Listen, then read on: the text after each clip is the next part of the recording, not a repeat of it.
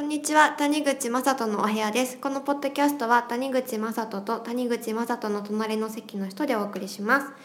よろしくお願いしますお願いしますとちょっと久しぶりになりますが今回は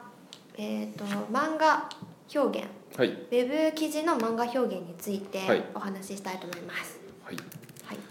あの今回ねトヨタのあのワンサーってキャラクターのプロデュースで、はいえっと、実写なんだけど漫画の、まあ、表現するっていう新しい試みやってみたんですよね記事の中で読むなんか漫画で見せ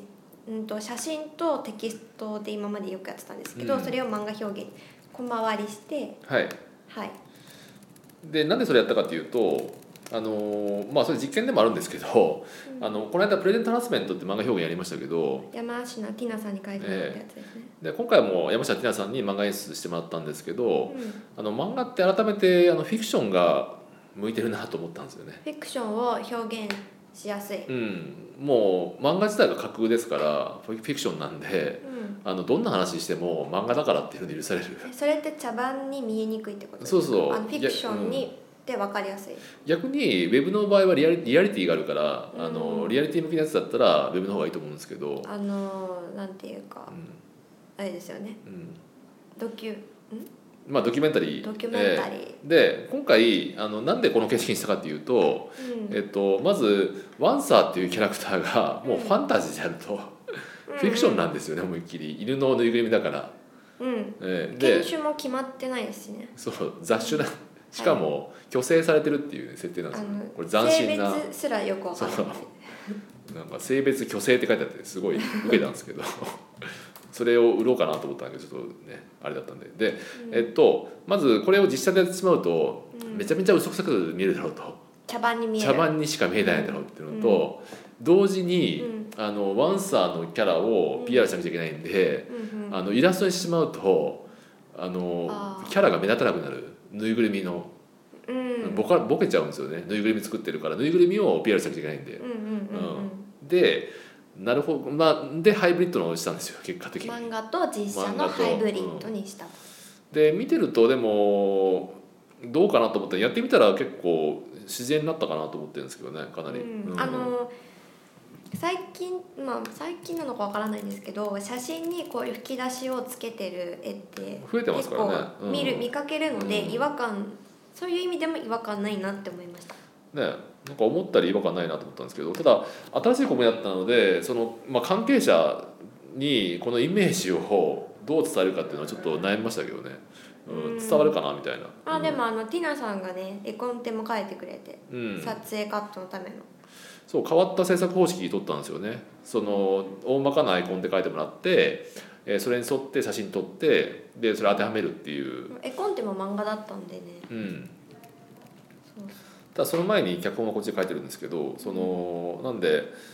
漫画家と、まあ、タッグ組んでやるっていうパターンで、えーでこういうオフィスシーンだったから良かったんですけどこういう写真で撮りやすいものっていうのはこの形式が早いなと思っていて同時に。うんうん、ううんん、でただもう本当に宇宙とかね 高等無形なやつだったら漫画の方がいいと思うんですけど、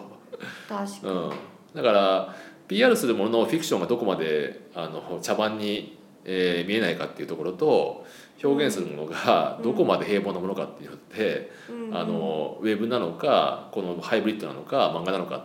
ていうのあ普に,、通の記事とか、うん、に切り替えていくだけだなと思ってるんですけど、うんうん、まあ結構初めてこのハイブリッドがだったんで、えっとまあ、2話3話目あるけど1話目できたらねフレームワークができるんで、はい、うん、大体みんなイメージつくかなと思三って、部作なんでうね、ん、でも今日これ公開してタイトル3回変えたんですよ、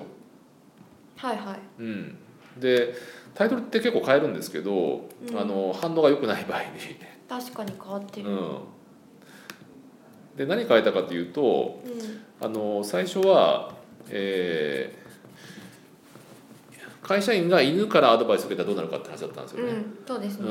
うん、で、えっとそのニュースのトピックスチームで話していて、うんえー今になってるんですけど、うんあの今になってるのは、えー嫌な社員は犬と考えればうまくいくっていうふうに、うんうんうんえー要は全体を要約してる文章なんですけど、はいはい、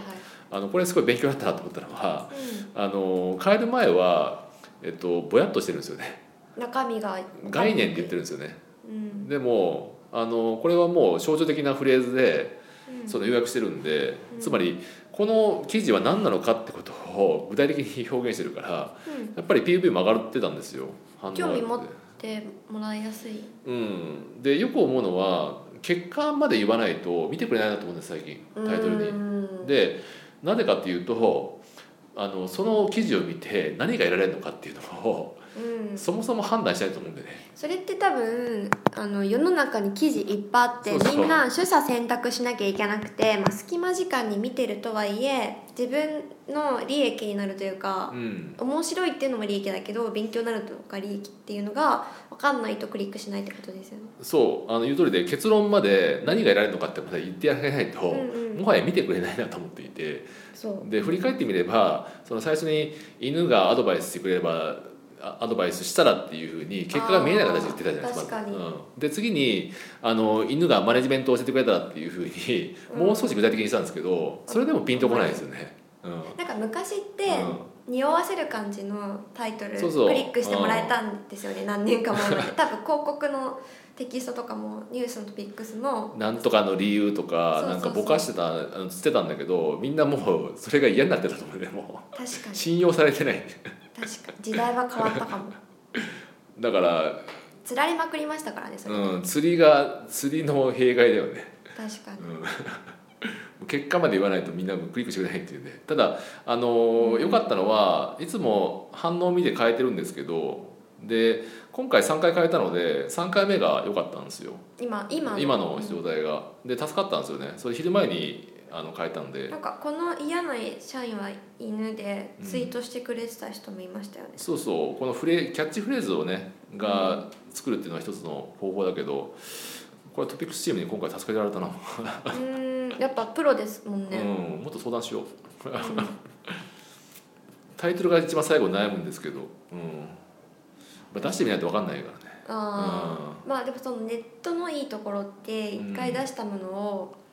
ちょいちょい変えてそうだ行ねくことができるところだと思ってて、多分このタイトルって結構編集権が媒体側にあるというかそうだね谷口さん側にあるからこそハンドリングできる、うん、うんまあクライアントに断って取ってるんだけど、うんどこまで編集機やるかっていうのは事前にやっぱり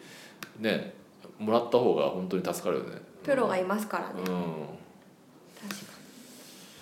まああそれとどうですか反響は、あでも結構評判いいよねあうん、すごい重鎮の方からあ竹熊健太郎先生の「はいあのまあ、猿でも描ける漫画教室」を書いたり、まあ、漫画評論家としても原作者としても著名なうんあの、まあ、前回のフレンドのハラスメントに関しても褒めていただいたんですけど、はいあのまあ、やっぱりあのすごくポイントをつかれたことを言われていてうんで例えば今回と前回に関しても漫画に関しても、まあ、真剣ゼミじゃねえかとか、うんうんあの宣伝漫画じゃねえかみたいな広告声じがあゃんるんでっすよて、うん、でも竹山先生はあそれ多分それと違うなっていうのも分かっていて、うんうん自分もそれやろうとしたんだけど、まあ、先避やらけられれままししたたねってことをもっうて言前って回もおっしゃったんですけど、うんでなんでその面白高校じゃないと思ってるのかっていうのは、うん要は、まあ、私も毎回言ってるんですけど面白 CM じゃないとコンテンツがあくまでベースであって、うんそれに広告を振りかけてるからあの、うん全く形が違うんですよってことを竹熊先生はよく分かってて。うんあのーまあ言われてるなっていうのがすごくうんうんまあ感じましたね。よく分かっていただけて嬉しいといううん、うん、やっぱりねあのーよく分かってる方に分かっていただくと、うん、まあこういういろんな罵声浴びるのがいつものことなよんくで。分かってない人に面白くねえっていうのは別に何とも思ってないぞ と1ミリも何とも思ってないいぞやということですやっぱダメージ受けるんだけど ただねやっぱりそんな100人よりもやっぱり専門家の意見の方が、うん、助かるんで心強いですね、なるほど、うん、ただこのパターンは1個できたから、うん、今後もできそうだねうんそうですねあの絵コンテを漫画の漫画で描いて絵コンテ撮影カットを絵コンテにするっていうのはすごいいいなと思いました、うん一枚一枚描いてもイメージ湧かないので、そうだねあのコンテがなあんかるのってすごいいいなと思いました漫画家とこういう組み方もできるんだろうなみたいなね、まあ、ティナさんもねすごい広告好きだからああノリノリそうですねやってくれて、はいこんなとこですかねそうですあと何かあねりますかいやそんな感じですかねはいではいはいじゃあじゃあね2話3話またやるんではいちょっと犬について調べてるん ではい、はい、まああとは犬の先生が面白かったってことだよねああそうそう犬のトリマーの先生に話聞いたらなんだっけあの犬をしつけるんじゃなくて人間が犬と暮らせるように変えていかなきゃダメって話が一番面白かったです、あのよく日本だと犬をあのしつけ教室にはいはいああ出そうですすねけど、海外アメリカかなは飼い主さんが犬の飼い方の勉強したりとかあと免許制の国もあるらしくてうんああそうなんだ犬飼うために、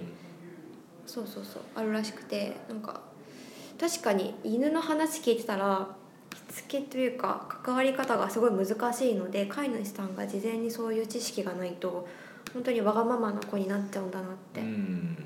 思いましたね谷口さんはどの犬飼いたいって言ってましたっ けあのボーダーコリー自分がやったしね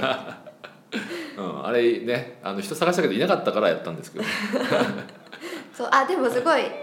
良かったですね。バッチリ誰からもコメントもらえないけどねえそうなの？ コメントしてあげ てください誰か。はいじゃあこんな感じで、はいどうもありがとうございました。